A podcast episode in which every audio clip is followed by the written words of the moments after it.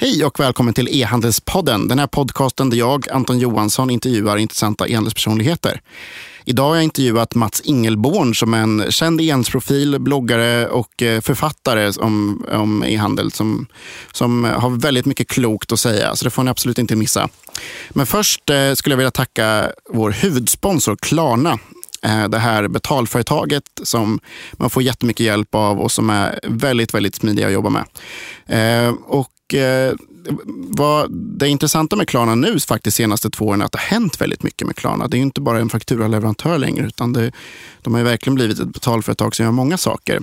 Och en sak som vi handlare kanske inte ser men som slutkunderna faktiskt älskar eh, är det här Mitt Klarna. Där alla kunder som har handlat på Klarna kan gå in och kolla sina fakturer och även eh, betala sina fakturor med ett klick. Eh, Klarna gör en autogiro-koppling jättesmidigt och så kan du betala dina fakturor med ett klick där.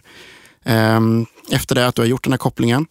Eh, du kan även förlänga betaltiden med ett klick. Ehm, Klarna försöker att göra så att kunderna inte får påminnelser. Så det gör att man som kund, då, när det är en dag kvar eller någonting sådär, kan gå in och förlänga och få gratis förlängning i, eh, i eh, tio dagar.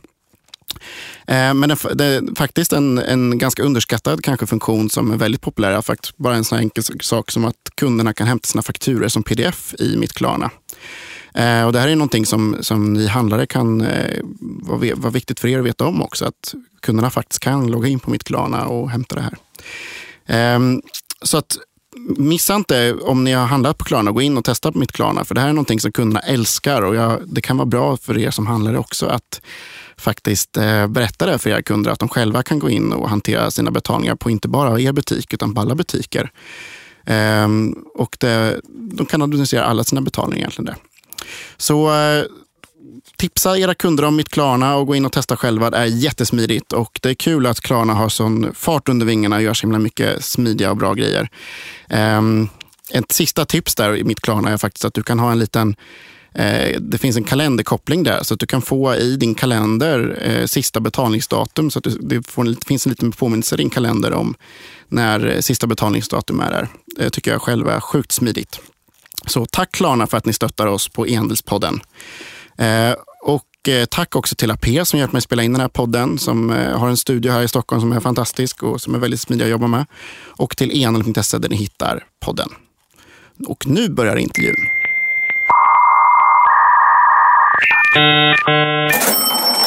Hej och välkommen till E-handelspodden Mats Ingelborn. Tack. Ehm, du får väl kort berätta vem du är, tänkte jag. Oj, kort berätta vem jag är. Jag ja. har ju levt så pass länge så det blir en ganska lång historia. Ehm, har väl en bakgrund inom IT, eller data hette det på den tiden jag började med det. Då hette det inte IT riktigt. Ehm, jobbade med att sälja datorer, PC-datorer och LAN en gång i tiden. Mm. Och sen så, så småningom så ramlade jag in på det här med webbutveckling. Eh, mitten på 90-talet um, kanske.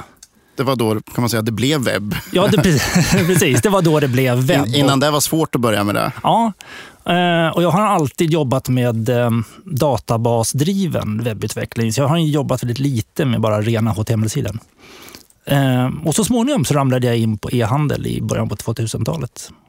Ja, men det var eh, förvånansvärt kort och bra tycker jag. Ja, men tack. vi kanske ändå ska kolla ja. lite hur, hur kom det sig att börja med data? Då? Var det, gick det någon utbildning eller var det något? Ja, det var en det? gymnasieutbildning faktiskt. En av de första i Sverige som hade någonting som kallades för datateknisk variant.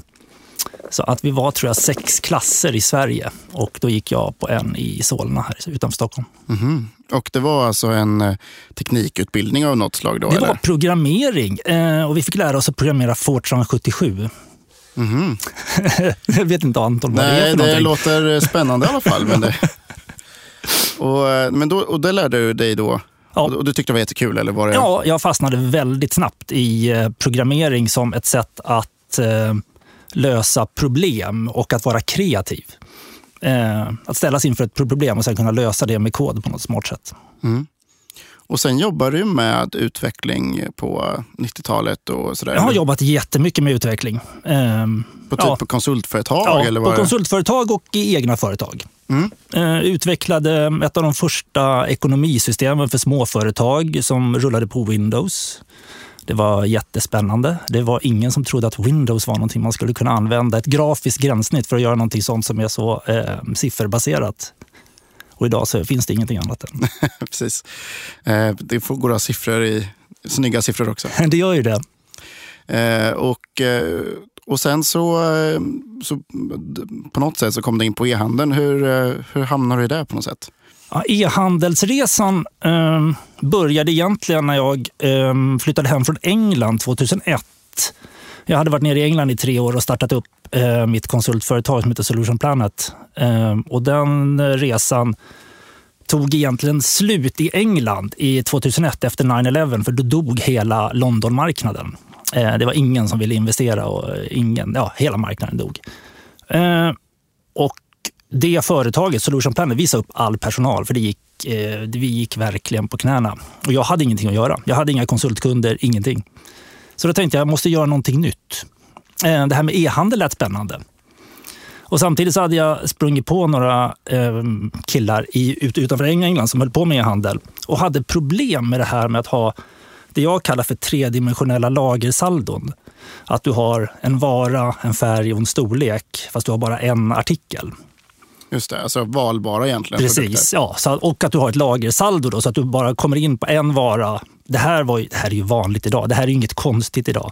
Men då så gick det inte att göra i OS Commerce och det gick inte i Xcart och det gick inte i många av de här open source-systemen. Och så tänkte jag så här, men det här kan inte vara så jävla svårt. Jag kan ju en del om eh, databasutveckling. Så, det, så då började jag snickra på det här. Och då, så då började egentligen i eh, plattformsdelen, så att säga. Ja. Du började lösa ett problem som plattformarna inte riktigt var så duktiga på. Ja, så var det.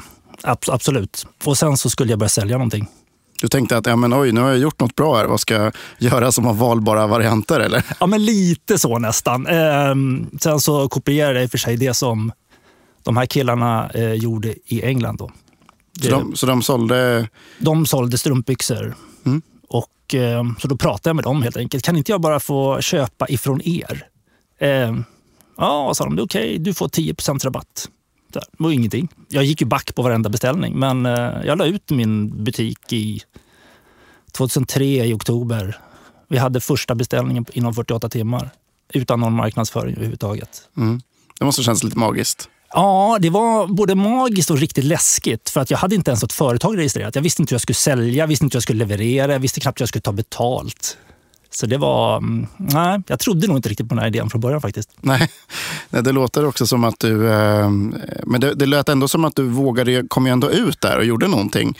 Trots att du var så rädd över att du inte hade löst alla problem. Så att säga. Ja, men jag tänkte inte på att jag inte hade löst dem. Nej. Det var snarare så att när det väl uppdagades att det faktiskt fanns någon som ville köpa, det var då jag märkte att oh, fan, eh, jag kanske borde ha tänkt igenom det här. Och då är det lite förvånande, för jag har faktiskt drivit företag sedan jag var 16 år.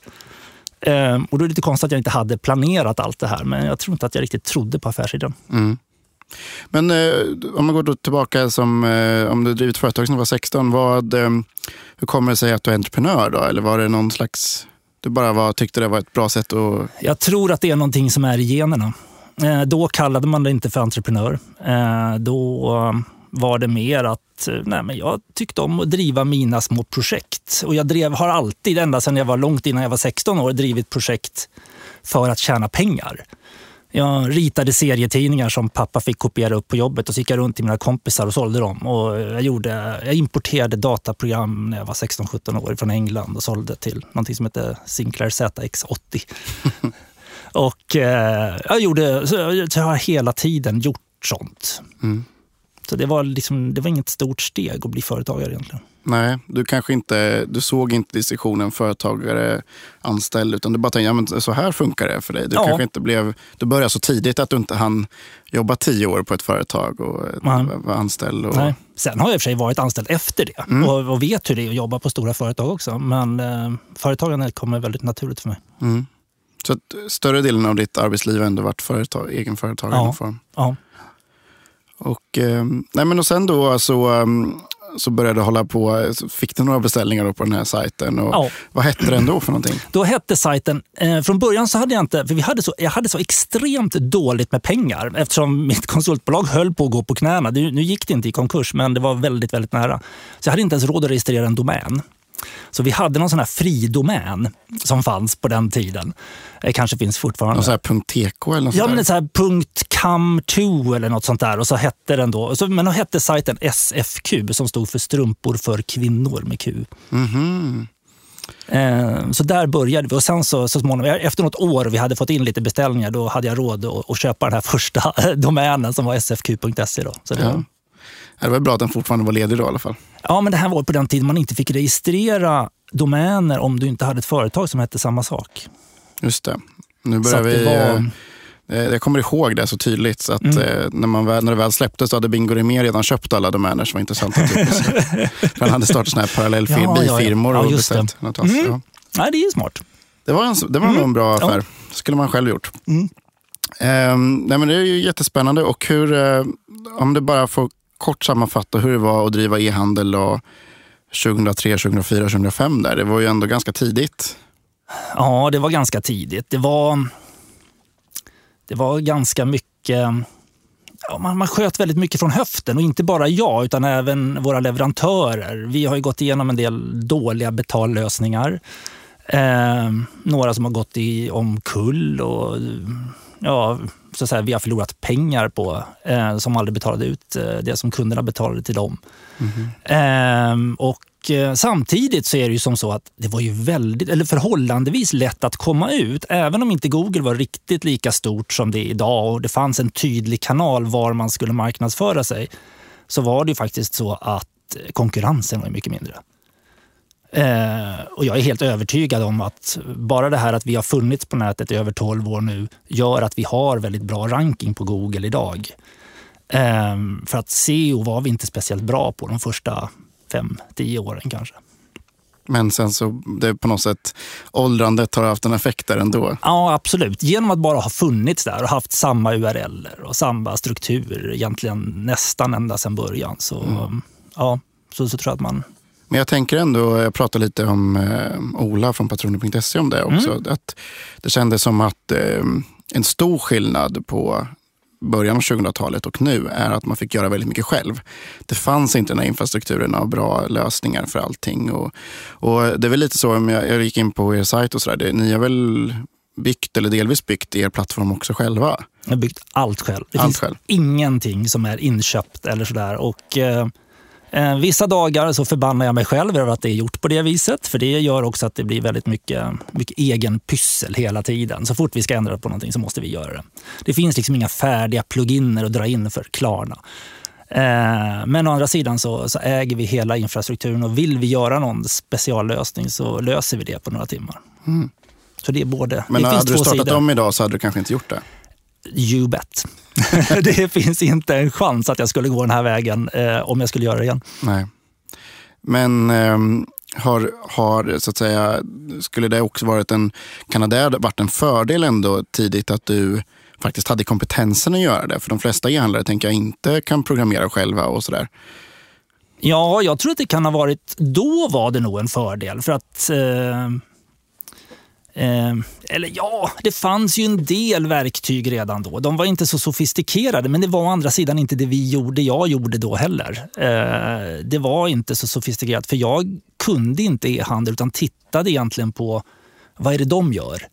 Och hur kan jag göra det ungefär samma sak fast med de verktyg jag behärskar? Ehm, och då blev det egentligen... Nu så tycker jag att vi har förfinat verktyget och vår plattform så att nu gör den egentligen det som vi exakt vill göra och det har den nog gjort i ett par, tre år. Men eh, innan dess så var det inte riktigt... Det har varit en för lång resa egentligen. Det har varit en lång resa. Ja. Ja. Men kan du inte berätta om eh, resan då? För det, det har gått ett par år nu sedan Ja, det har startade. det. Ja. Hur, hur har liksom resan varit och vad har, hur har den gått? Så att säga? Vad, vad har du gjort för någonting? Hur har, hur Ja, har hur den- menar du? På vilka, på vilka, på vilka, Ja, i men om, vilka om man dimensioner? fokuserar på, på liksom, eh, ja, men strumpbyxbutiken. Liksom. Hur, hur, har, hur har utvecklingen gått? Har det varit ehm, eh, vi- vilka toppar och dalar så att säga? Mm. Vi, de första åren ska jag säga, så var det en ren hobbyverksamhet. Det drevs från ett skrivbord eh, på vårt kontor. Vi hade inget eget lager, ingenting de första åren. Eh, utan vi köpte in allting. Så fort vi fick en beställning så beställde vi in från leverantören. Och så var det nog kanske i tre, fyra år. Tills vi hamnade i någon typ av läge där kanske 20 procent var sånt vi hade på lager beroende på att vi hade köpt in det någonstans eller vi hade fått en retur och då var det ingen mening att returnera den och sådär. Och så till slut var man tvungen att, att, ta ett beslut att Nej, men nu bygger vi upp vårt eget lager. Och eftersom vi bara då har eh, utländska leverantörer, i princip bara utländska leverantörer, vi, har inga, vi köper ingenting från Sverige, eh, så blir det så då tog det fart lite mer när vi kunde leverera snabbare och vi hade eget lager som vi kunde leverera ifrån. Eh, sen så har vi ju, så de första åren var det ju en ren hobbyverksamhet. Jag var glad om vi fick en beställning i veckan. Och det mm. var inte det. Jag hade ju aldrig, aldrig egentligen, då hade jag aldrig någon tanke på att jag skulle kunna leva på det här eller att det skulle vara en verksamhet på riktigt. Sen så Eh, tog det lite förändringar för vi blev kontaktade av någon som ville dra igång en liknande grej i Finland. Eh, och då så tänkte jag så ah, men det där kan ju vara kul. Eh, det kanske blir nästa steg att dra igång någonting utomlands. Och då gjorde vi det. Jag var tvungen att programmera om hela gränssnittet först för att dels stödja flera valutor flera språk och jag var tvungen att bygga ett admin-gränssnitt som inte bara var att hacka rätt i databaserna, vilket jag då behärskade. Men då måste man ju bygga någonting lite snyggare om man ska ha andra som ska gå in och, och lägga upp bilder eller skriva texter och sådana saker. Mm. Eh, och då när vi hade gjort den på finska, då kunde vi lika gärna göra den på danska. Och så gjorde vi den på engelska. Och då, då tog det ju fart lite mer. Så jag minns en sommar faktiskt, en riktigt, riktigt regnig sommar. kanske var 2000 2007, 2008. 2000, ja, där någonstans. Eh, och jag och mina barn var nere och åkte skidor i Alperna på sommaren, sommarskidåkning. Så gick jag in på hotellets dator en dag för att titta om det hade kommit några beställningar.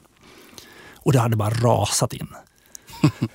och jag, jag var i Österrike eh, och hade lite panik. Fick lite panik. Ja, vi måste åka hem nu. Så här. Vi kan inte vara kvar här. Vi måste åka hem. Eh, men på den tiden så hade vi inte några så speciella leveranstider. Det var inte så att vi lovade att leverera dagen efter. Och så där, utan de där fick nog vänta i en 10-14 dagar på sina leveranser eftersom vi var på semester. Eh, men då, det, har, så det har varit platåer. Det har liksom kommit och sen har det stigit upp ordentligt. Och sen så har det varit en platå ett tag och sen så har det tagit av eller ja, skjutit i höjden, eller skjutit i höjden, men tagit fart igen. Liksom. Mm. Och, eh, men, och, men det har hela tiden varit så att säga, strumpbyxor som varit kärnan i det? Eh, ja, det har varit kärnan. Sen har vi vid flera tillfällen trott att Åh, nu så när vi har den här kundkretsen, då kan vi säkert sälja på dem det här också. Alltså, vi startade en sajt som skulle sälja accessoarer, lite smycken och sådana här saker. Jag tror fortfarande jag har en del sånt liggande på lagret, så det tog inte alls fart. Eh, för vi trodde att vi skulle kunna göra någon typ av korsförsäljning mellan de här sajterna. Jag byggde till och med något jädra API så vi skulle kunna ha samma varukorg mellan olika domäner. Mm. Eh, men eh, nej, det funkade inte. Och sen, eh, sen, vi, sen några år tillbaka så har vi bestämt oss för att det vi är, det är att vi är breda på ett väldigt, väldigt smalt område, vilket är då nylonstrumpor och strumpbyxor. Mm. Och eh, hur många strumpor har ni i sortimentet? Vi har ungefär 500 olika modeller på lager idag. Det måste ändå vara eh, bäst på marknaden. Man ska säga. Ja, i Sverige är det definitivt störst. Mm. Eh, internationellt har vi ju konkurrenter som kanske har lite mer än vad vi har, men eh, vi, vi ligger där. Mm. Det är ganska mycket faktiskt. Men och eh, ni, du har ju också startat liksom flera, du var inne på det här lite, flera eh, varumärken så att säga, har flera mm. sajter. Mm. Eh, jag, såg bara, jag gick in på enhet.se-arkivet och bara i år har det släppt två nya sajter. Ja, till och med tre faktiskt. Tre kanske, ja. eh, jag hittade, förutom då Calcessa då, mm. som den heter, eh, .se är det väl va? Eh, så var det strumpbyxor.com och XL Legs. Mm. Eh, och vilk, är det någon mer? Ja, sen har vi startat en som heter Urban Legs. Mm. Eh, och det här kommer egentligen från eh, ett behov från en av våra kunder som också har varit gäst här, här hos dig, nämligen eh, Sara Öhman. Mm. Eh, hon twittrade till mig för, i vintras någon gång. Så sa hon så här, varför är det så svårt att bara hitta ett par vanliga strumpbyxor? Eh, för Calcessa det är en fullsortimentsbutik. Där har vi 500 olika eh, varor. Och det är liksom allt ifrån jättebilligt till jätteexklusivt och 50 mm, olika varumärken ungefär. Och, och då kan det bli svårt att hitta det man ska ha. Eh, så då tog jag det där till mig och tänkte ja, det kanske är som så att vi ska göra någonting som bara är enklare. Så för att smalna av det här som egentligen redan är ganska smalt, men skapa en lite, lite smalare målgrupp. Och då lyckades vi köpa loss domänen strumpbyxor.com för en hyfsad peng ändå. Ehm, så då drog vi igång en smalare sajt som bara säljer så säga, vanliga strumpbyxor. Inga, mm. inga modegrejer, inga konstiga mönster, inga konstiga färger. Svart och brunt och beige och marinblått och sådär i olika färger och storlekar. Och när vi ändå var där, för då hade jag ju byggt ett, eh, ett gränssnitt. Så vi, jobbar mot, vi har ju samma backend-system. Det är ju bara, egentligen bara en ny frontend med andra, eh, andra affärsvillkor och andra priser faktiskt. Så vi har lite olika mål, målgruppsskiktade eller eh, differentierade priser. Så byggde vi då en sajt som heter XLX som bara säljer plus size-storlekar. Och sen i höstas, nu då, i september, lanserade vi en Urb Urban Leg som riktar sig till kvinnor under 30 som är mycket tuffare, punkigare mode med mm. galna färger, galna mönster och sånt där. Det är en, eh, tycker du att det funkat bra? Eh, strumpbyxor.com har funkat eh, riktigt bra, eller börjar funka bra. Eh, grejen med den är att den marknadsför vi inte. Eh, för vi vill egentligen inte att folk ska handla där, för det är en prispressarsajt. Där ligger vi på ganska dåliga marginaler, men vi är däremot på det som finns där är vi billigast i Sverige. XL-legs har börjat ta fart. Urban legs är fortfarande en hel del kvar på. Jag tänker ändå att ehm, eh, även om det är Dels tänker man ju olika målgrupper är och jag tycker mm. det är en ganska kloka målgrupp. Jag tänker att Dressman har ju också någon satsning med större storlekar. Mm. Jag tänker att det, alltså det, det finns en ehm, Eh, jag tänker att det, det, är ett väl värt koncept att testa. Men jag tänker också att det finns en sak i Google också. Att ni kan ju ranka med tre URLer på en och samma vara egentligen, en och, en och samma sökning. Ni, mm. ni, det är lite som när Kalles Kaviar lanserar fler varianter för att liksom hela Kalles hyllan ska bli större mm. i butiken. Ja. Det blir lite samma sak i Google, att ni får större och större plats i segmentet så att säga. Eh, ja, men det är väl lite så jag har sett på det också. Framförallt när det gäller den här eh, lågprisgrejen. Jag vill ju helst inte... Jag har ju, varit, jag har ju bloggat jättemycket emot att sänka priser på nätet. Eh, men om det nu är någon som absolut ska hålla på och leta efter billigaste varan, ja, men det är klart att de ska köpa den hos oss i alla fall. Men de kan inte räkna med att få samma fina service som vi erbjuder kanske på Calcessa där vi slår in allting i silkespapper och lägger mm. med små personliga kort och såna här saker. Utan då blir det mycket mer bulkleverans. Eh, men vi kan erbjuda det också. Nej, men jag pratade lite med det från Sara från Footway också. Att när de mm. köpte Brandos var det lite samma grej. Att de, helt plötsligt hade de två varumärken i, i Google-resultaten. Mm. Så att säga. Och det, det, man kan ju utnyttja på det på ett väldigt snyggt sätt. Att man, man eh, ja, men man, man, man eh, tar en större del av, av uppmärksamheten. Ja, ja, och det dessutom på en marknad där det inte finns så många andra som eh, pockar på uppmärksamheten. Nej, exakt. Det är ett sätt att vara säker på att det inte blir så i framtiden. Mm, ja. um, nej, men det är jättespännande. Mm. Kommer det komma fler, tror du också? Mm, vi har ett koncept till.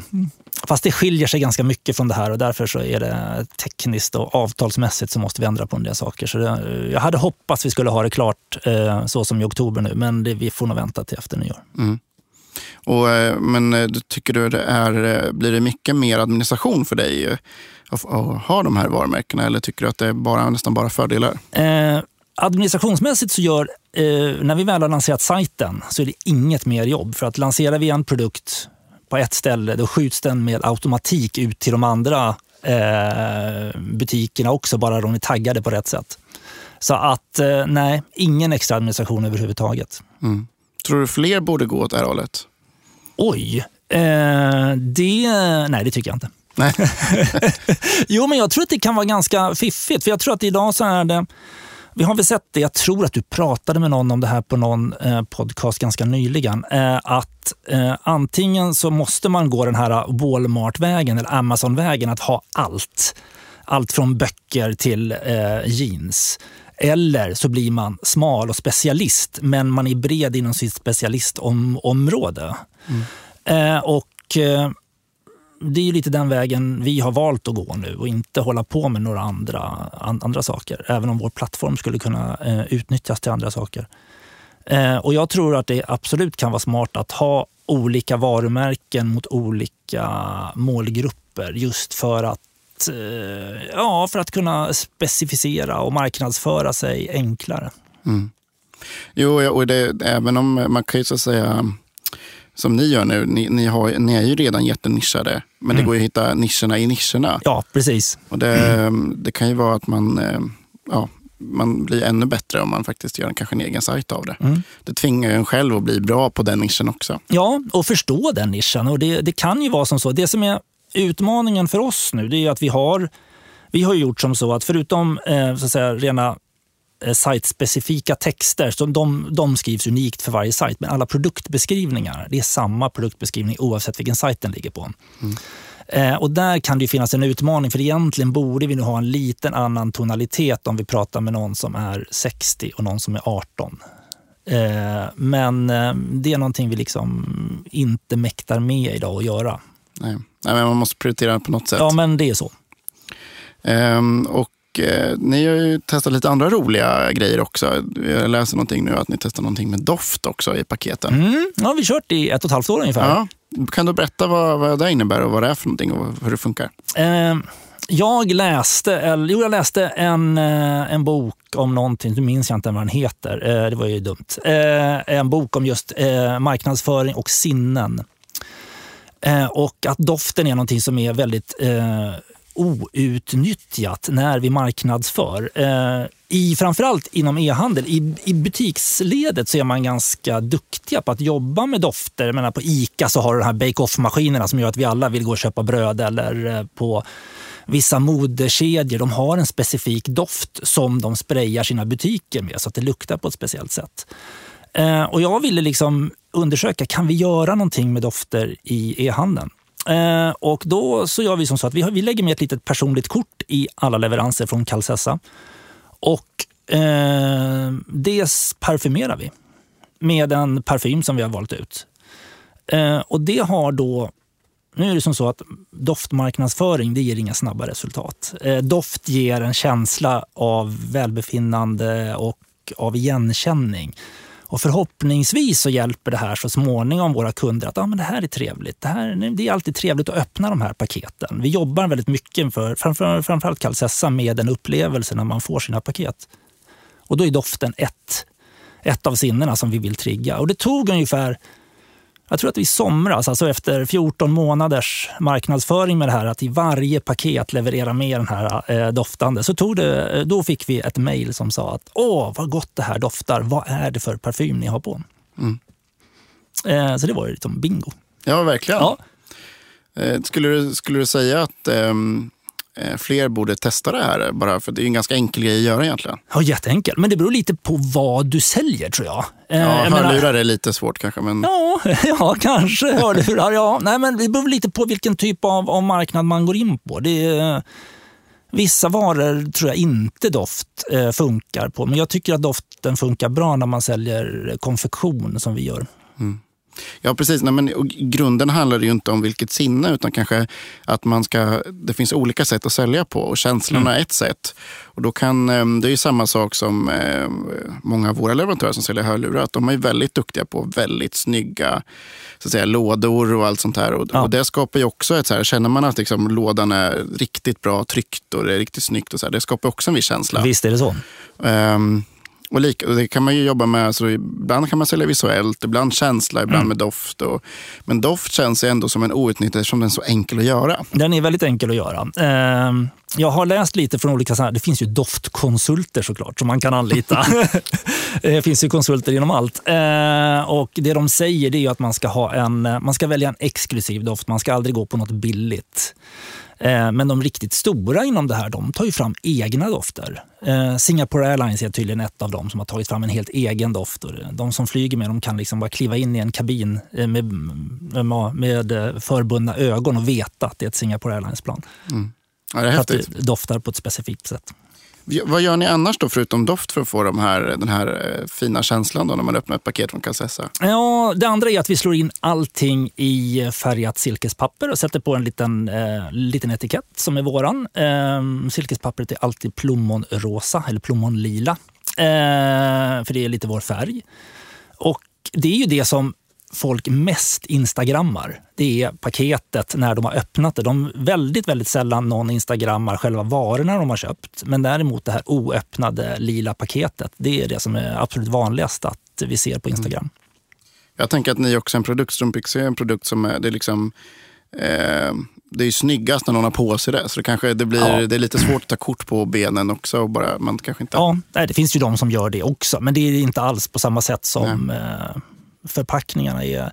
Så vi, vi, vi försöker liksom jobba med, eh, med förpackningarna, eller med förpackningen från oss. Då. Precis som du säger, våra leverantörer. Vissa av våra leverantörer gör ju ganska fina förpackningar och vissa är rent ut sagt inte så fina. Så kan det vara ibland. Ja. Ehm, men intressant också det här med internationalisering tycker jag. För att, mm. eh, jag kommer ihåg du höll någon session på IMIT för ett par år sedan ja. som jag lyssnade på. Så det var väldigt bra. Ehm, för jag känner ändå att så här, som en liten e-handlare, när man är ganska liten, att det ändå är en viss barriär att ta sig ut. Det finns så mm. mycket att göra hemmamarknaden och man, man känner att det här kommer bara ta fokus. Men då är väl frågan, hur svårt var det egentligen? För mig var det jätteenkelt, eh, tycker jag. Jag tycker inte att det var något problem alls. Eh, och Det berodde egentligen på, men nu har jag gjort väldigt mycket internationella affärer innan. Eh, jag hade bott i London ett antal år. Jag har drivit, drivit företag utomlands även innan dess på 80-talet. Eh, så det var inte en så stor barriär. Men jag valde ju då också att då hade vi ett färdigt koncept. Så att när vi rullade ut i Finland och Danmark, då valde jag en franchise-modell. Vilket gjorde att det kostade inte oss någonting. Utan det snarare så var det som så att det, vi fick betalt för att etablera oss i de här länderna. Och, eh, men då kunde vi också bevisa att men vi har en affärsmodell som fungerar. Eh, investerar ni 100 000 i det här, då så kan vi visa att om sex månader har ni tjänat in det och därefter så börjar ni, nu vet jag inte om det var exakt de här siffrorna, men eh, då kommer ni att börja eh, generera pengar till er själva. Eh, så vi hade ju en eh, väl eh, bevisad affärsmodell som vi kunde peka på att så här kommer det att funka. Och det gjorde det för dem också när vi drog igång då i Finland och Danmark. Mm. Har ni fortsatt med franchisemodellen eller har ni gått vidare från den? Nej, den la vi ner efter några år beroende på att jag tyckte att de var lite svåra att styra så småningom. För vi ville ha en större stringens. Vi ville ha att Calcessa som varumärke skulle se likadant ut och uppföra sig likadant eh, på alla våra marknader. Eh, så då sa vi upp våra franchisekontrakt och anställde personal här hemma i Sverige istället. Okay. Så ni sköter allting från Sverige nu? Nu sköter ja. vi allt från Sverige, ja. Så det gör att ni har kundtjänst och sånt på, på engelska egentligen? Eller hur ja, det? Eh, på engelska sköter jag eftersom jag pratar engelska. Eh, något sån här. Eh, men framförallt då på finska och danska så har vi då eh, kundtjänstpersonal här i Sverige. Okej. Okay. Um, ehm, och det tycker du funkar lika bra egentligen? Jag tycker faktiskt att det oftast funkar bättre. För de är avlönade av mig också. Mm. Det blir lite, det blir lite skillnad. Ja, det är betydligt lättare att styra än mm. att ha ett avtal med ett annat företag som ska agera i ditt namn. Hur, eh, är, det, hur, liksom, är det stor del av verksamheten som, som är utomlands? Eller är det... Vi har ungefär 40 procent av vår försäljning ligger utanför Sverige. Det är ändå substantiellt så att säga. Mm. Det, det är helt okej. Och eh, är det svårt att få lönsamhet i det? Eller är det, jag tänker att det är dyrare att skicka utomlands? Och så där. Det är dyrare att skicka utomlands. Um, du kanske kommer in på det bland, i, dina, i din långa lista med frågor. Men vi har ju prat, jag har ju bloggat ganska mycket kring fri frakt förut. Mm. Uh, och, uh, jag har alltid varit emot fri frakt. För att jag tycker att det är viktigt att visa kunderna att det faktiskt kostar pengar att skicka. Det är inte gratis att skicka saker runt om i världen. Men efter ett försök för ett antal år sedan, vi gjorde ett julförsök. Sen, ja, men vi provar och ser. Eh, vi, vi kör en kampanj hela december, fri, fri frakt. Och vi märkte ju då, det var väldigt många som kommenterade det blogginlägget som sa så här, nej men vad sjutton gör inte sådär för då, och ni kommer få så små beställningar. Eh, beställningsvolymen kommer minska. Och sådana saker. Ja, och det hände inte. Jag tror att eh, snittorden sjönk med typ 10 kronor eller något sånt där. Det är 5 procent eller något ännu mindre. Eh, och det är liksom så här, nej, det var inte, så det var inte någon speciellt stor skillnad. Så då införde vi fri frakt generellt. Eh, vi har fri frakt i hela världen, nej inte i världen, inom hela EU. Eh, men då har vi gjort som så att varje enskild vara bär sin egen frakt. Nästan. Så att om du köper ett par strumpor, då ingår i princip frakten i det. Just det. Så det, du håller, försöker istället hålla uppe priserna kan man ja. säga. Du är mycket noggrannare med prissättningen på grund av det. Ja, och det kan vi nog göra beroende på att vi egentligen inte har någon lokal konkurrens. Hade vi haft en priskonkurrens på våra lokala marknader då hade vi kanske haft svårare att göra så här. Eh, men... Eh, har det med att göra också att ni eh, säljer varumärken som inte är så att säga, så vanliga. Eller man ska säga, Ja. det, ni, inom ert segment så kanske det inte finns de här riktigt stora varumärkena som de konkurrerar med. Nej, det, det, nej, precis. Det är ju som så att det mesta, som jag sa, det, det mesta tar vi ju indirekt ifrån tillverkarna i Frankrike, Italien, eh, Spanien och, och så vidare. Och inte, vi har ju, nu har vi börjat köpa in eh, och sälja de varumärken som även finns i Sverige. Men då märker vi också att det finns en mycket större prismedvetenhet bland konsumenterna på de varorna. Mm. Eftersom de kan gå ner på Åhléns eller på Twilfit och se vad de kostar där. Men eh, skulle du säga, det här med import är intressant också. Är det, skulle du säga att ni, ert erbjudande är mycket att ni importerar produkter som annars inte finns i Sverige? Absolut. Eh, Det var så det egentligen började. Att vi ville sälja saker som inte fanns i Sverige för att vi tyckte att eh, ja, varför finns inte det här att köpa i Sverige? Varför finns inte de här klassiska franska och italienska märkena på den svenska marknaden? Eh, Så att det var där vi började. Eh, Och eh, som jag sa, jag importerade ju redan när jag var 16-17 år. Och det, så det har inte heller varit något stort problem för mig att dra iväg ett mejl eller ett fax. Ja, en gång i tiden, nu för tiden, det är inte så mycket fax. Eh, till, eh, till någon utomlands och, och ha en diskussion om ett inköp. Så det, mm. Och det, men du har aldrig kollat på att importera från, eh, från Asien eller USA? Eller? vi tar lite från eh, Asien och USA också. Eh, men i väldigt liten omfattning. Du, du behöver sitta på större lager då för man kan inte handla lika ofta. Och så. Ja, man kan faktiskt köpa små, men då, då tappar du marginaler. Jag menar, du, du får ju jättebra marginaler om du köper en container. Men jag vet inte vad jag ska göra med en container strumpbyxor. Liksom. Det, Det kommer ta ett tag. Och, ja, men det är så. det får Det- plats väldigt många strumpbyxor i en container också. Det gör det. Eh, och det, det var ju också en, det var en annan sak med den här, när vi väl insåg att, jag skulle, att det var strumpbyxor vi skulle börja sälja. Eh, att det var det är en väldigt bra e-handelsvara. Mm. Eh, den är liten. Vi har ett av världens största lager och ändå så har vi inte något stort lager och det ligger mitt i centrala Stockholm. Eh, och eh, är lätt att skicka, lätt att packa. De, man får inte returnera öppnade varor för det går som hygienartikel. Det finns en himla massa fördelar som jag inte riktigt fattade när jag drog igång det här. Nej, precis. Och eh, Jag tänker också att en av de eh, mest grundläggande grejerna på något sätt är ju att eh, alltså strumpbyxor måste man köpa ganska ofta för de går sönder ganska snabbt. Så är det ju. Jo, det är ju en, det är en förbrukningsvara, Ja. Abs- absolut. Så vi har ju mycket återkommande kunder. Det har vi. Eh, men ni har aldrig kollat på att ha en prenumerationsmodell istället? Mm, kanske kommer. Kanske kommer. Kanske blir det nya konceptet det här framöver. Mm. Jag kommenterar inte det just nu. Nej. Nej, men det finns en stor efterfrågan på, på prenumerationer. Det är bara det att jag har varit lite motsträvig mot prenumerationer. För jag tycker det känns lite så här bokklubbsmässigt att man tvingar på folk saker som de inte vill ha. Nej, precis. Men nu så har ni allting på eget lager. Vi har allt på eget lager. Ja. Eh, och hur funkar det med marknadsföring då? Hur jobbar ni? Har ni något, är det mest Google eller var, hur hittar folk er? Eh, Google och Facebook eh, är väl, och jag skulle säga att Facebook har idag eh, glidit om Google i, eh, hur mycket, var vi spenderar marknadsföring. Vi får betydligt bättre resultat ifrån Facebook än vad vi får från Google. Eh, då är det Facebook-annonser du tänker på? Facebook-annonser eller boostade post eller boostade inlägg eh, och sådana saker. Det får vi mycket bättre respons på, bättre click-through eh, och till bättre pengar tycker jag än AdWordsen som idag har blivit ganska dyra. Men ni jobbar även ganska mycket organiskt och så på Ja, det gör vi ju. Eh, Det, fort, fort, fortfarande, det absolut bästa det är att få folk att signa upp för ett nyhetsbrev och så skickar vi ut mejl. Mejl är fortfarande den absolut bästa dragningskraften till butiken. Mm. Så det är mycket återkommande som får mejlet. Ja, just det, Ja. jag måste ha strumpbyxor. Ja. Ja, absolut.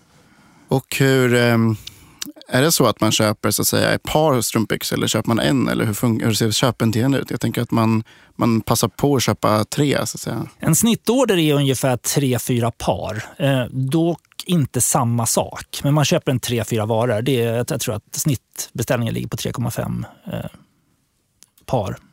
Och eh, om jag bara får gissa så skulle jag väl säga att så här, aktörer som Åhléns och H&M och, och eh, Hemköp och eh, Ica och så här, det är där som är era riktiga konkurrenter. För Ja. folk går och spontanköper på, Absolut. Ja. Och på nätet så är det ju, om vi nu ska ta näthandeln då, så är det ju motsvarande aktörer på nätet och givetvis Nelly och de här, där man ändå är inne och handlar några andra kläder så plockar man på sig ett antal par strumpbyxor också. Så ni försöker eh, vara med den här detaljisten för de som vill ha något, något speciellt? Ja, eller mycket? absolut, ja. Nej, men det är hos oss du hittar det exklusiva, det billiga, även det dyra. Nu till jul så kommer vi lansera strumpbyxor som kommer kosta runt 1600 kronor paret. Ja, det är dyrt. Det är väldigt dyrt. ja, ja, väldigt exklusivt. Ja. Ja. Ehm, så vad säljer mest då? Eller man ska säga. Har ni några storsäljare? Ja, det är klart vi har. Eh, och framförallt, eh, jo det, det, har vi. Och det, är ju, vi, det vi började med var ju nylonstrumpor, sånt som man har till gördlar eller höfthållare. Och eh, där är vi absolut störst i Sverige idag på den typen av varor. Mm. Och där säljer vi en hel del. som är, och då säljer vi mycket klassiska franska märken och italienska märken.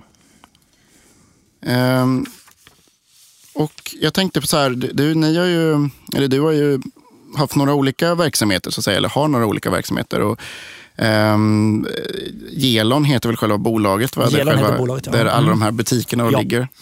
Um, och så har du, om jag förstått haft kvar den här Solution Planet Consulting-biten. Mm. Um, och så hade du även startat Lingerell, tror jag. Eller vad man ska säga. Ja, det är sant. Slags, men det känns som en förlängning av... Eh... Lingerell eh, drog vi igång för några år sedan som ett... För jag tyckte det skrevs för lite eh, om underklädesmode. Mm. Och vad gör man då som entreprenör? Jo, man startar såklart ett magasin för att eh, skriva om det. Eh, det roligaste med det är att jag blir inbjuden på en massa roliga pressvisningar på, av underklädesmode. Men eh, det är Eh, så, så det drog igång och jag var ganska ambitiös ett tag. Nu mindre ambitiös på den fronten faktiskt. Men eh. känns inte det lite som samma satsning som Sporten More gör på sina magasin och att det blir en slags content marketing-grej också för dig? Mm, jo, eh, det kan det bli. Men jag valde ju idé. Det ägs ju i och för sig av mig, men inte av bolaget. Det är ett helt eget bolag och dessutom placerat i England. Och Eh, men nej, det, det, jag har ju verkligen valt att inte marknadsföra våra produkter speciellt mycket. Vi skriver om våra produkter om det finns en nyhet att skriva om där. Eh, men däremot så bevakar vi lika gärna kon konkurrenter. Just det. Och Finns det någon affärsmodell här då med annonser eller någonting också? Det eller? var tanken, men nu så kan jag säga att den ligger nog ganska nere just nu. Den, okay. den är inte alls omskött just nu. Nej. Tanken var att vi skulle anställa en chefredaktör för några år sedan, eh, men så fick hon ett annat väldigt spännande jobb. Men eh, bara, det kanske är värt att kolla då på, för jag tänker att den stora trenden just nu är att man jobbar mycket content marketing med, som butik också. Att man själv har en, som Sportamore Magazine mm. till exempel. Mm. Det, är en, det är en smart sätt att bygga ut SEO och, och mycket trafik till sin ja, det är det. Absolut. Ehm, och det, nu, nu har vi ett par bloggar också. Kring, eller ett par. Jo, men vi har ett, en, en blogg för varje språk eh, som vi skriver en del på och lägger ut eh, material på. Och den, det driver väldigt mycket trafik. Så är det. det. det. ser man. Det är en bra grej. Som ja. ja. Och framförallt att lägga de bloggarna på Googles eget verktyg Blogger. Mm. Det är guld värt. Det är så alltså? Ja. Rankar så mycket bättre i alla sökresultat mm. än vad eh, det skulle göra om vi la det på en vanlig Wordpress-blogg. Eller något. Mm. Eh, och hur, hur, har du, så att säga, hur har du kombinerat de här verksamheterna under åren? Så att säga? Det känns som att du du är en så riktigt eh, som eh, superentreprenör som startar många grejer och, och gärna så att säga, de hänger, all, allt hänger ihop men ändå, ändå nya grejer så att säga. Mm, du menar hur jag hinner med? Ja, till exempel. Ja, till exempel. Hur... Ja, eh, ja, jag jobbar mycket. Fast jag ser det inte som jobb. Det här är en del av mitt liv och har nästan alltid varit så. Så att det, är ju, det här är vad jag gör. Mm det här är jag. Liksom. Och sen är det eh, ganska mycket arbetsrelaterat. För mig är det inte konstigt att sitta även en julafton och redigera bilder för en blogg. För det är en dag som alla andra. Och då kan jag vara ledig en vanlig tisdag istället. Men eh, jag tänker också att det här att du ändå haft kvar det här konsultverksamheten, mm. att det har varit ett bra sätt att bygga upp butiken på att ha en annan inkomst också så att säga? Absolut. Ja, utan, utan konsultintäkterna. Konsultintäkter är ju riktigt bra pengar. Eh, och det vet ju du också. Det, det är liksom inga, man har inga kostnader egentligen utan det är bara pengar rätt ner i, i fickan eller rätt in på bankkontot i alla fall. Um, och Det är också i det bolaget som jag har släppt böcker, tagit kostnader och ja, in, intäkterna för mina böcker och för föreläsningar och sådana saker. Så man kan säga att du har Calcessa och Gelon, alltså e-handelsbutikerna har kunnat växa mycket för att det inte behövt bära dina kostnader också Absolut. delvis. Ja, ja. ja. Visst är det så. Jag tror att man, man, eh, man ska inte underskatta att många e-handelsbutiker som är relativt små eller, så att säga, mm. eller som kämpar på utan riskkapital. Utan så här, att man, man nästan behöver eh, under ganska lång tid ha en annan typ av inkomst. För det, man hör ganska många entreprenörer som vill starta butiker och så tänker att jag kan ta ut lön och så bara, men du behöver enorm volym för att få upp eh, till en hel lön så att säga. Så är det ju. Eh, Det finns i min bok som heter Starta inte eget företag som jag skrev för ett par år sedan. eh, Så finns det en kalkyl med just, eh, vi har kalkylen ligger på nätet också, men eh, där man då skriver in, ja men det här är vad jag förväntar mig att jag jag vill ha i lön. Eh, Det här är den marginal jag har på mina produkter. Så här mycket måste jag ta in varje månad. Eh, Och det är en riktigt deprimerande, om man nu tittar på då, eh, ja, men normal marginal på 40-50 procent. Man måste tjäna ganska mycket för att få en vettig lön. Nej, och jag, jag tror, eller vi har gjort exakt samma sak. Mm. Att vi liksom aldrig, när vi startade, eller vi hade aldrig någon ambition om att ta ut lön. Utan vi såg affärsmodellen lära oss och Ja. kanske sälja det någon gång. Alltså Mm. vi, jag tror inte vi, vi har nog aldrig sett det som vår, vår eh, egna intäktskälla. Så att säga. Man, man måste hålla isär vad man själv tjänar pengar på och vad verksamheten tjänar pengar på. Mm. Absolut. Ja. Ja, Ehm. jag håller med. Men, eh, men prata om, du berättade, du har skrivit tre böcker. Tre böcker till dags dato, ja. Ja, ehm, och eh, vi kan väl ta en i taget. Okej, Eh, berätta. det- Starta inte eget företag. Ja. det är ett väldigt bra eh, rubrik, tänker jag. Ja, det är det. Den är lite provokativ. Ja. Ja, framförallt för någon som har drivit företag i 30 år. Ja, exakt. Ja. Eh, den är ju lite motsägelsefull precis eftersom du är entreprenör. Berätta, vad, hur kom det sig att du skrev den? Eh, anledningen till att jag skrev den är egentligen att jag hade precis kommit ut med min första bok som heter E-handel efter starten, som vi kan komma tillbaka till sen. Eh, och jag var lite hög. Man, man, man, när man har släppt en bok så blir man lite hög. Så här. Det är en jädrigt skön känsla. Och så gick jag och snackade med en kompis i telefon och så sa jag så här, jag måste skriva en bok till. Ja, vad ska du skriva om då? då? han. Ja, jag vet inte, jag måste skriva om något jag kan. Och då kom jag på att men företagande är någonting jag kan. Eh, Men det som inte är skrivet om företagande, det är alla baksidor av företagande.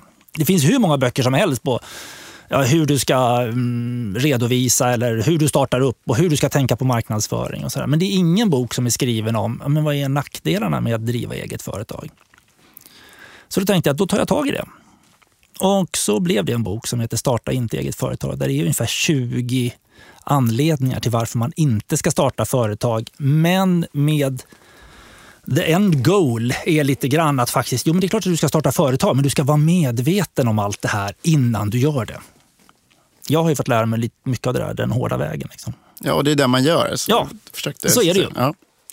Ehm, men du stå, och, den första boken var alltså En efter starten som jag faktiskt Mm. har här. Jag, jag köpte den här förra veckan och har läst den här nu. Tack. Ehm, och den är eh, väldigt så bra. Ehm, dels om man inte har rivit igen det så länge eller precis startat. Men också, jag tänker också att den är ganska bra för man den är resonerande. Den är, inte, den är liksom inte dömande eller så här ska du göra. Utan den är så här, så här kanske du ska tänka. Vilket gör att även för mig som har varit e-handlare några år nu ändå kan säga, ja men det där kanske jag ska resonera så där kring istället. Ja, vad kul, tack. Ja, ehm, så den, den är väl värd att läsa även för, för eh, redan duktiga handlare så att säga. Mm, ja, vad roligt. Vad roligt att du säger det. Ja, Men det är väl därför den heter Efter starten också. precis. Det är inte så här, så här, eh, så här registrerar du ett konto på Tickdale. Utan, Nej, exakt. Eh, Jag tror till och med att den där inleder med ett citat av, av dig. Ja, faktiskt. Är det inte så? det var, var roligt att jag fick reda på det här nu när jag började läsa den också. Precis den här veckan. Ja. ja, men det, det tror jag har sagt till dig någon gång. ja, det kanske du har. Jag vet. Ja, ja. Eh, ja, men den är ju skriven. Jag skrev den där då efter 9-10 år som, som små eh, e-handlare, eller vad jag ska säga. Eh, och lite av de erfarenheter jag har av eh, konstiga kunder och dumma, eller dumma leverantörer, men lite knepiga leverantörer och vad man ska tänka lite på. Och sådär. Ja. Mm. Mm. Och vad, eh, vad har du fått för respons på den då? Den där har ju fått väldigt bra respons. Eh, Strålande eh, recensioner på de ställen eh, den har recenserats faktiskt. Ja, eh, sen så blir man långt ifrån rik på att skriva små fackböcker. Ja, hur funkar det egentligen? Det är, så att säga, det är, ingen, det är mer för att det är kul och för att det är lärorikt. Och, Ja, absolut. Det här är en ren kostnad. Det finns inga intäkter. Det är klart det finns intäkter, men det är liksom, man tjänar inga pengar på att skriva böcker på det här viset. Det är ju... Det, det är alldeles för liten, för liten eh, omsättning eller för liten upplaga och för små pengar för att man ska kunna tjäna några pengar på det. men ändå har du skrivit tre. Ändå har jag skrivit tre och det beror ju på att jag tycker att det är kul. Och förmodligen beror det på att jag har för mycket pengar då så att jag inte behöver tjäna några. För mycket tid kanske. ja, för, ja, eller hur? Eh, nej, men, men, eh, och vad är den tredje då? Alltså. Den tredje boken kom i somras och eh, eller här i början på hösten, och heter Digitalt affärsmannaskap. Och är en bok som egentligen jag skrev lite snabbt. Det tog faktiskt bara tre dagar att skriva den. Eh, som är en kurslitteratur till en kurs som jag håller på Medieinstitutet som heter Digitalt affärsmannaskap. Eh, och tar upp lite eh, ja, vad affärsmannaskap är. Ehm, och enligt definitionen så är det att koppla ihop kunskapen om marknaden och kunderna med eh, den egna organisationens för, för förmågor och produkter och göra det och göra en, den bästa affären när man kombinerar de här två så att båda får ett, um, win-win. Eh, och eh, det är då taget ur ett digitalt perspektiv. Eh, och då är det ju e-handel som är, som är basen. Eh, så att den boken skrev jag egentligen mest som en kurslig litteratur. Mm. Även om den finns nu ute på marknaden. Och eh, var, var, köper man de här nu innan eh, vi går vidare från böckerna? Då, de, de här finns ju att köpa på alla eh, bokhandlare på nätet. Så är det ju. Eh, och sen så finns de även att eh, länka till på min egen blogg, då, ingelborn.com. Mm. Det var där jag köpte det tror jag. Ja.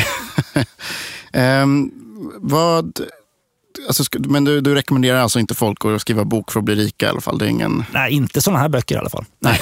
men sen är det ju en stor tillfredsställelse att, att skriva böcker och eh, även om man eh, inte säljer så mycket så kan man ju få bra recensioner och det är en ganska stor tillfredsställelse. Ja, eller hur? Ja.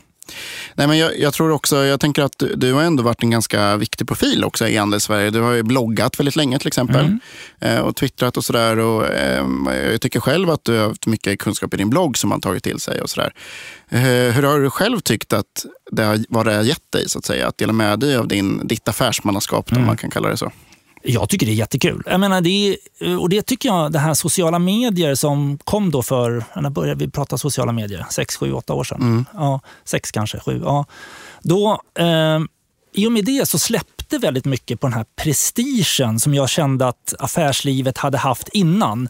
Att man pratade, man var inte så rädd för att släppa på eller man, man var inte rädd för att dela med sig av sina kunskaper längre. Och, och Det tycker jag var väldigt befriande. Att jag kunde läsa andras bloggar och de berättade precis att ja, men vi har gjort eh, och den, vi gjorde den här satsningen och det gick åt helvete. Så här, det kostade oss 100 000 kronor. Eh, och att man delade med sig både av det bra och av det dåliga. Och att man sen då själv också kunde gå in och börja dela med sig på ett helt annat sätt. Eh, och när man skriver ner någonting så måste man också tänka igenom lite och inte bara leva med det som har hänt utan också kunna konkretisera det och skriva för någon annan. Lika mycket som jag kanske skriver för mig själv. Så du blir bättre av att skriva också? Så att säga. Du blir tvungen att eh, utmana dig själv lite? Absolut. Ja, ja. Man är tvungen att tänka till. Jag kan inte skriva precis riktigt som, jag, eh, som, som tanken faller först. Liksom. Det, då skulle ingen fatta någonting tror jag. Nej, Nej men jag, jag har en eh, jag har en tro kring att anledningen, eller en stor del av att e växer just mycket och mycket, många handlare, små handlare går från att vara små till större och det går bättre och bättre för folk är ju också att dels är den här infrastrukturen som du sa inte fanns när du mm. började. så att säga. Man, ja, du, du fick faktiskt bygga din egen plattform mm. ja. för att kunna eh, välja vilken storlek och eh, lagerställen och sånt där. Eh, medan, men det är också den här kompetensen, som, samlade kompetensen som ändå finns där ute på nätet med, mm. med både bloggar och forum och ehandel.se och alla de här och mm. alla konferenser. känns som att vill man bli en riktigt duktig handlare så kan man bli det nu på ett halvår, ett år genom att bara så här för, ta, skaffa sig den kompetensen mm. med all information som finns. Sen måste man ju göra det också. Men eh, för kanske tio år så kanske inte den kompetensen var lika spridd. Nej, jag tycker att det, det klimatet har, vad jag har förstått, så är det klimatet väldigt mycket bättre här i Sverige än vad det är i andra länder. Där man håller mycket, mycket mer på sin kunskap eh, och är liksom rädd för att dela med sig. Men här har vi av någon anledning lyckats skapa en kultur och jag vet inte var den kommer ifrån faktiskt, men jag är väldigt glad för att den finns. Ja, verkligen. Hur, eh, vad, vad, tycker du skillnad? Du som har varit mycket i Storbritannien, då, vad är det för skillnad i kulturen där? Eh, ja, nu var det ju ett tag sedan jag faktiskt, eftersom jag flyttade hem från, från Storbritannien 2001, vilket är ganska länge sedan nu inser jag. Eh, så det affärsklimatet där, eller att driva företag där är ju lite annorlunda mot att driva det här. När jag flyttade ner så trodde jag nog att eftersom jag kan språket så är det ju samma sak. Det kan ju inte vara så svårt. Men det de tyckte att man, det första jag borde anställa var en assistent. Mm. jag minns det, jag kom in till advokaten första gången för att vi skulle, vi skulle drafta ett sånt där anställningsavtal. Och så säger han så ja men det är en, eh, det är en eh, PPA du ska ha, en personal assistant. Nej, säger jag. Jag ska ju anställa utvecklare. Jag ska ha konsulter. Va, ska du inte ha någon sekreterare? Så här, Nej, fan, det blir onödigt. Jag kan väl skicka mina egna mejl. eh, och lite av den kulturen finns ju kvar där fortfarande, eh, eh på gott och ont. Ja, jag har hört många som säger att ska man, är man seriös och ska etablera sig i Storbritannien då måste man ha ett brittiskt nummer och mm. en britt som svarar i telefon. Det, ja. liksom, ja, så är det, det absolut. Behövs verkligen. Du måste vara på plats, det tror jag. Ja. Um, vad, eh, vad tänker du annars om um, de här åren du har ändå drivit e-handel under så många år? Vad är, förutom då de här som vi har pratat om, har du några mer lärdomar som du skulle säga du har, så här, eller har du någon kod du har knäckt så att säga, under vägens gång? Vad, vad har du lärt dig? Oj, jag har ju lärt mig, jag har lärt mig allt. Eh, eftersom jag inte kunde någonting innan. Så allt som jag kan inom e-handel har jag ju lärt mig eh, genom att göra rätt och göra fel och lyssna på andra. Så att eh, det är ju ett, eh, en hel, eh, en hel resa i sig själv. Oj. Ja du, jag vet faktiskt inte riktigt vad jag ska säga. Um, vad har du lyckats göra fel då om man börjar där? Eh, jag tror att vi har gjort eh, en hel del eh, bra fel. Ehm, litat på leverantörer. Ehm, det kostat en hel del med att göra dåliga affärer med en del, som jag sa förut, en betalleverantör som gick i konkurs och ja, hade förskingrat alla våra pengar i princip. Det var en ganska dyr lärdom. En lärdom som jag borde ha tagit till mig kanske var att flytta vår plattform betydligt tidigare. Eller flytta vår plattform när det började komma plattformar som faktiskt kunde göra det som, det som vi ville. Idag så skulle flytten vara så dyr eh, för att nå bara till flytta från 1 till 1. Och det är ingen mening att göra en 1 till 1 flyttning för då blir det inte bättre. Man måste göra en 1 till 2 eller 1 till 1,5 flyttning i alla fall. Eh, och den skulle kosta många miljoner idag. Eh, och det har vi helt enkelt inte råd med. Det borde jag gjort tidigare. Är det något, eh, något annat som du, som du har sett hos andra e-handlare som du tänker sig det där var lärorikt? Mm. Du har ju varit på många e-meet också. Sådär, ja, absolut. Eh, inspirerande finns ju. Det finns ju lite sådana här... Eh, som jag har inspirerats av är till exempel exempel Magnus Lundin när han skrev en bloggpost där han drog iväg och sa att nu har jag outsourcat, eller nu har jag personal som sköter allt. Jag behöver inte göra någonting längre när han drev eh, uttaget. Eh, och då tänkte jag, det där, så vill jag också ha det. Att jag bara kan sticka iväg och det finns personal som löser allt eh, åt mig. Eller som löser den, den, den dagliga verksamheten eh, helt och hållet utan att man behöver pilla på någonting själv. Du kan köra sommarskidåkning utan att oroa dig så att säga? Precis. Eh, jag var på semester för första gången eh, nu för några veckor sedan, eh, en vecka. Jag har inte varit på semester på ett och ett halvt år. Och det var ju kaos när jag kom hem. Inte beroende på beställningar som inte hade gått iväg. Men det är inte kaos, men det, var liksom, det är alltid mycket saker att ta hand om när man har varit borta. Mm. Och Det är ändå en av grejerna du pratar mycket om i din bok, Handel efter starten, att man ska effektivisera och ja. automatisera. Och... Ja. Och vi effektiviserar och vi automatiserar ju jättemycket. Det mesta går ju med automatik hos oss. Men det är liksom så här, nej men betala leverantörsfakturer, det går inte med automatik. Nej. Till exempel. Det är liksom, och det är bara jag idag som har eh, bankaccessen. Så då är det jag som måste fixa det. Jag tog inte med mig någon bankdosa till Spanien. Nej.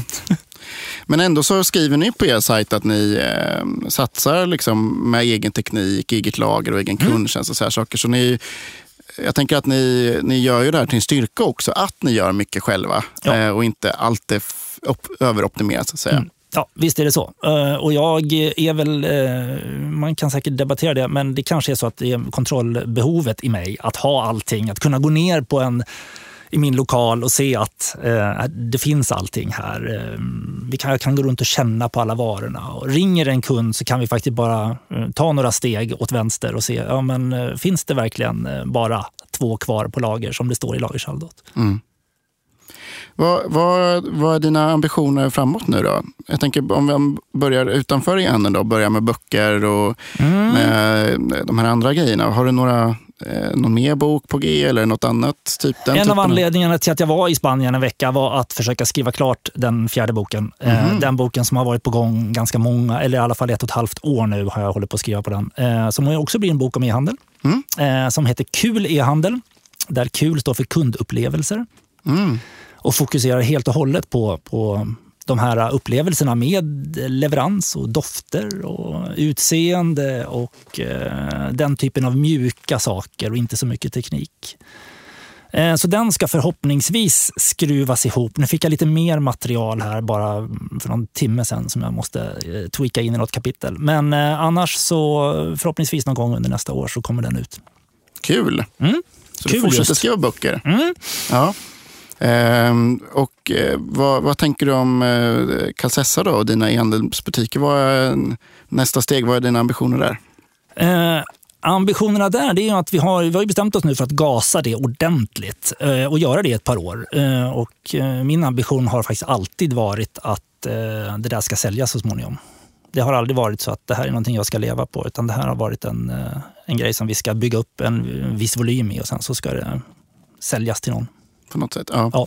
Så att eh, det försöker få det att växa helt enkelt. Och, och vad, eh, hur ska du få det att hända då?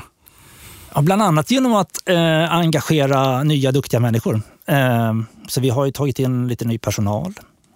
En av dina gamla gäster här. Mm. Sara, eller? Sara Öhman eh, klev ju in. Det var faktiskt när jag lyssnade på hennes eh, medverkan i Handelspodden som jag kom på, men varför i hela friden har jag inte kontaktat henne förut? Det var så här, men, men eh, jag känner ju henne. Varför har vi inte gjort det här? Eh, så att hon eh, klev in i vår styrelse här i höstas. Mm. Kul! Mm. Roligt att podden gör någon nytta också. Ja, för sjutton. Massor med nytta Anton. Det, ja. Eh, och, och sen så vill du helt enkelt växa där. Kommer du, kommer du jobba mer med de här med flera olika varumärken tror du? Kommer det komma tre till eller är det en till som du sa? Eller? Jag tror att det kommer komma en till, eh, det är jag ganska övertygad om. För den har liksom planterat sig i mitt mindset eh, och då är det svårt att stoppa. Eh, Sen så, om, om vi får någon bra idé. Just nu så har jag ingen mer nisch inom nischen. Men kommer en sån så är det ganska lätt att slänga ut en sån, eller slänga ut, men lätt att lansera en sån sajt faktiskt. Men ni ska inte utvidga sortiment och så? Eller har ni stora planer där? Vi utökar ju sortimentet hela tiden faktiskt. Eh, vårt lager växer, eh, inte fys jo, fysiskt också, men inte inom vägg väggarna. Det får, får fortfarande plats på samma, i samma fysiska lokal. Men eh, eh, vi tar in nya märken faktiskt, eh, inte varje månad, men kanske varannan månad. Mm. Så vi växer hela tiden faktiskt, både på, på djupet och på bredden. Är det, är det liksom, hittar ni då produkter som ni med nya behov tillgodoser? Eh, jag vet, du och jag pratade på Imit om att det finns ju män till exempel som gillar strumpbyxor. Mm. Det är en kategori i sig själv så att säga, som kanske är underutnyttjad på, genom, av andra aktörer och sådär. Mm. Eh, vi har ju, där kommer vi nog bli vid vår läst eftersom vi från början hette strumpor för kvinnor. Mm. Eh, och så vi kommer fortsätta. Jag har åtminstone inga planer på att gå vidare men det, det kanske är som så att vi gör det också. Men idag så just när vi har gjort det här, eh, de här nischbutikerna inom nischen så att säga då har vi fortfarande in, vi har egentligen inte utökat sortimentet för det utan vi har bara smalnat av och plockat en del av Calcessas sortiment och lagt i de här butikerna.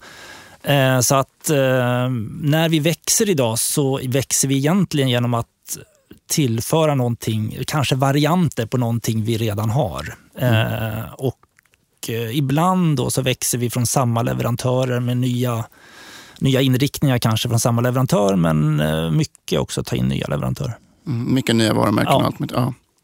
Spännande. Mm. Eh, så var tror du ni är om tre till fem år? Ja, då hoppas jag att jag kan sitta här och prata med dig och eh, säga hur jag gjorde en exit på det här. Härligt. Ja. Eh, om du skulle ge några eh, konkreta tips till e-handlare där ute, vad skulle du säga då? Exekvera. Det är ett. Du får Ja, några. men det är, liksom, det är faktiskt det viktigaste tycker jag som gäller som, som företagare överhuvudtaget. Jag har massor med vänner som är duktiga, eh, kan jättemycket om sina områden men aldrig exekverar.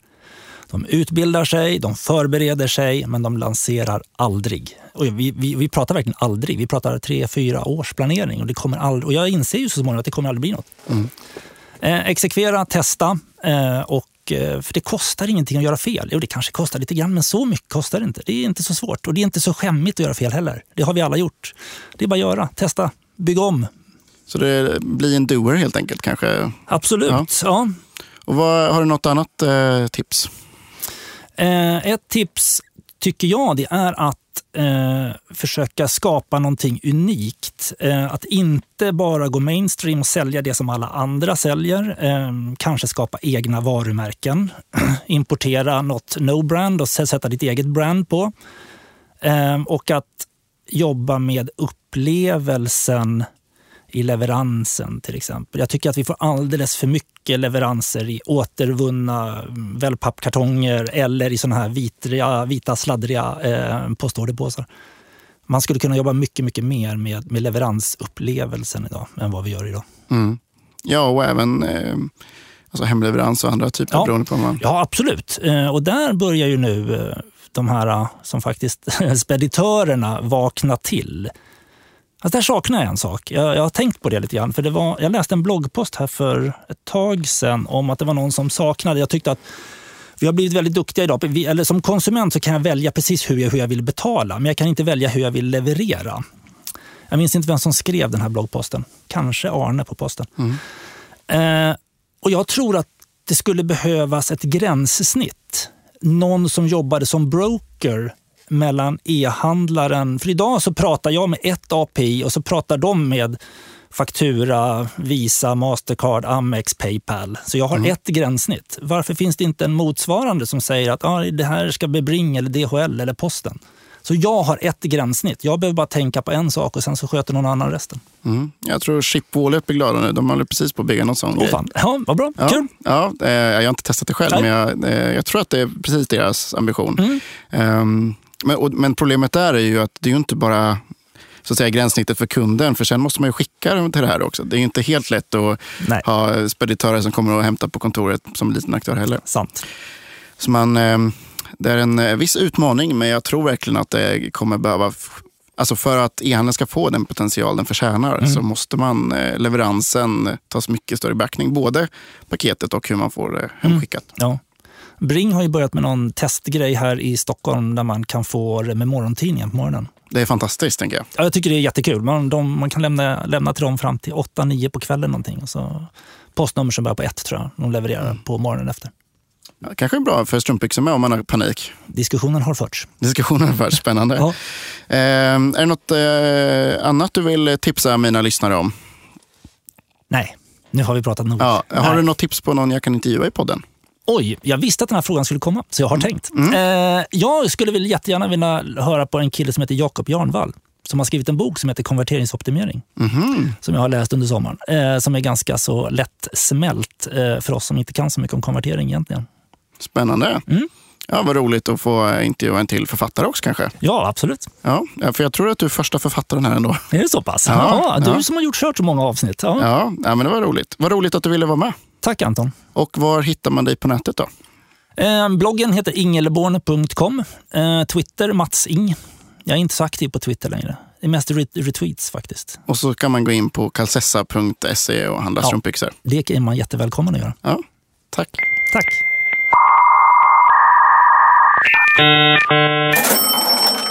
Tack för att ni lyssnar på e-handelspodden. Eh, och glöm inte att skriva en fin recension i iTunes eller Podcaster. Eh, att eh, gå in och gilla oss på Soundcloud och följa oss där. Eh, och ni hittar ju även podden på ehandel.se. Och eh, stort tack till vår huvudsponsor Klarna som stöttar oss. Och missa nu inte att gå in på mitt Klarna och testa hur smidigt det faktiskt är för slutkonsumenterna att eh, till exempel kunna skjuta på en betalning helt gratis i tio dagar. Att kunna ladda ner sista betalningsdag till sin kalender eller att ladda ner sin, eh, sina fakturer som pdf. Tack Klarna för att ni stöttar oss på Genuspodden. Och de som hjälpt mig spela in det här är Aper som är en jätteduktig studio här i Stockholm som hjälper till med allt som har med ljud att göra. Tack för att ni hjälper mig. Och på återseende snart.